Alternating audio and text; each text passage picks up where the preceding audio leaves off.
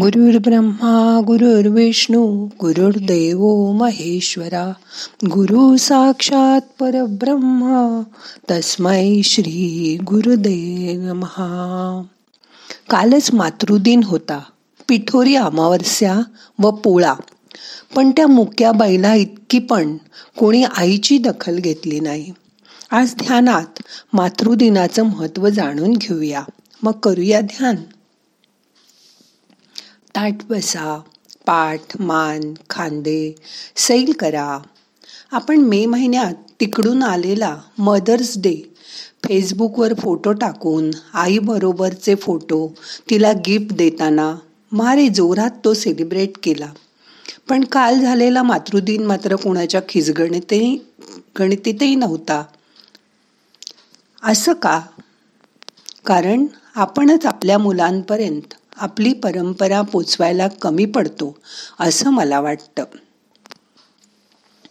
हात जोडा हाताचा नमस्कार करा. मनातल्या मनात तुमच्या आईची आठवण करा. नसेल आई तर तिच्या फोटोला डोळ्यासमोर आणा. तशी तर आई प्रत्येकाच्या मनातच कोपऱ्यातच कुठेतरी वस्तीला असते. श्रावण महिन्यातला शेवटचा दिवस पिठोरी अमावस्या. या दिवशी जन्मदात्या मातेची आठवण करून तिच्या स्मृतींना वंदन करण्याचा दिवस. आता हात ध्यान मुद्रा करून मांडीवर ठेवा. मोठा श्वास घ्या. यथा अवकाश धरून ठेवा. सावकाश सोडून द्या. शांत बसा.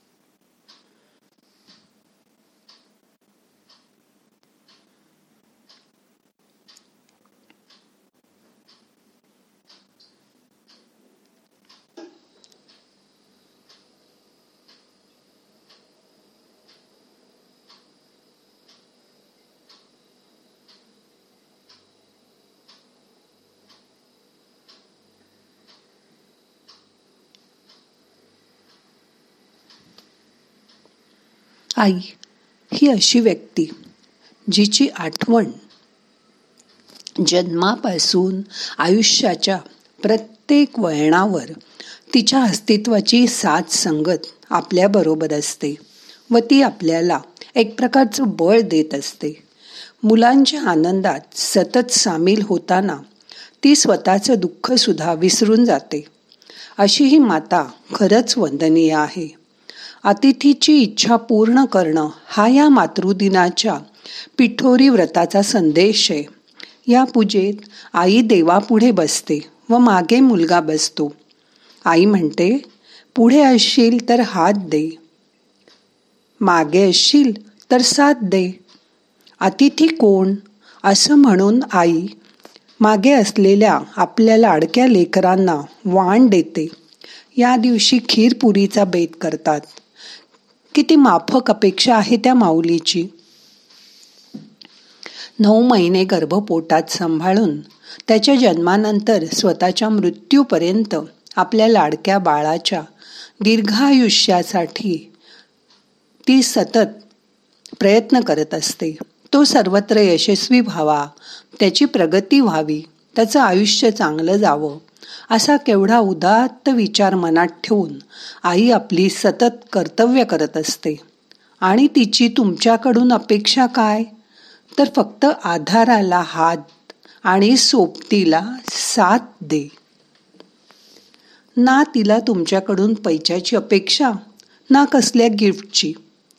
तिचं खरोखरीच अनंत उपकार असतात आपल्यावर. त्याची ती कधी आपल्याला जाणीवसुद्धा होऊ देत नाही.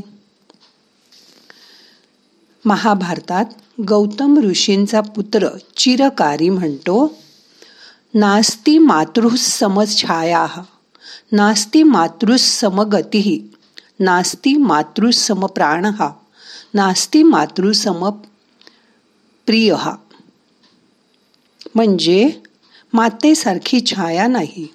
मातेसारखं आश्रयस्थान नाही. मातेसारखी प्रिय वस्तू नाही. म्हणूनच प्रत्यक्ष ईश्वरही म्हणतो स्वामी तिन्ही जगाचा आई विना भिकारी मोठा श्वास घ्या. सावकाश सोडा.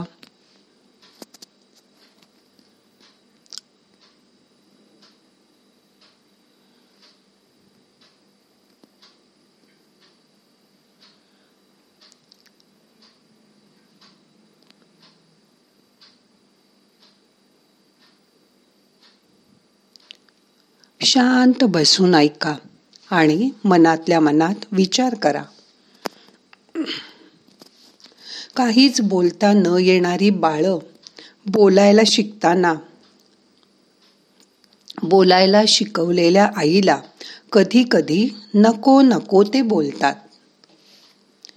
मान्य आहे पहिला संघर्ष आईशीच होतो. बोलताना तिच्या भावनांचा अर्थ समजून घ्यायचा का नसतो? नको म्हणा रागवा. हवे ते बोला तरीही ती कायम तुमच्याच पाठीशी उभी राहते. तुम्ही रागावून नाही जेवलात अभ्यास नाही केलात लवकर नाही उठलात नाराज झालेले दिसलात किती सतत तरीही तुमचीच विचारपूस करत राहते. तुम्हाला रागवते पण मग तीच रडते. मोठे व्हावे तुम्ही म्हणून ती सतत झटते. स्वतःला विसरून तुमच्याच विश्वात रमते. तुम्ही जिंकलात की ओल्या डोळ्यांनी हसते हरलात तर खंबीर बनवते. तुम्ही कसेही असलात तरी तुम्हाला जीवापाड जपते. ती तुम्हाला कधीच नाही कळणार. तिच्यामुळे आपण काहीसे घडलो हे आज नाहीच पटणार.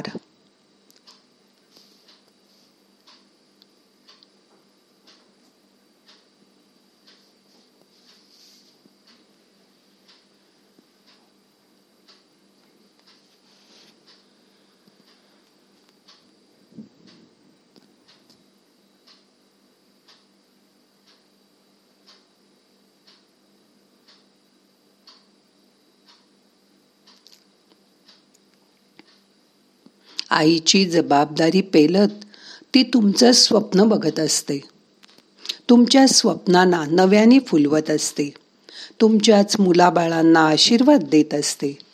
ती समजेल तेव्हा आपण मागे जाऊ शकत नसतो म्हणून आजच तिला समजून घ्या. त्यासारखा आनंद नसतो. मोठा श्वास घ्या. सोडा. शांत बसा.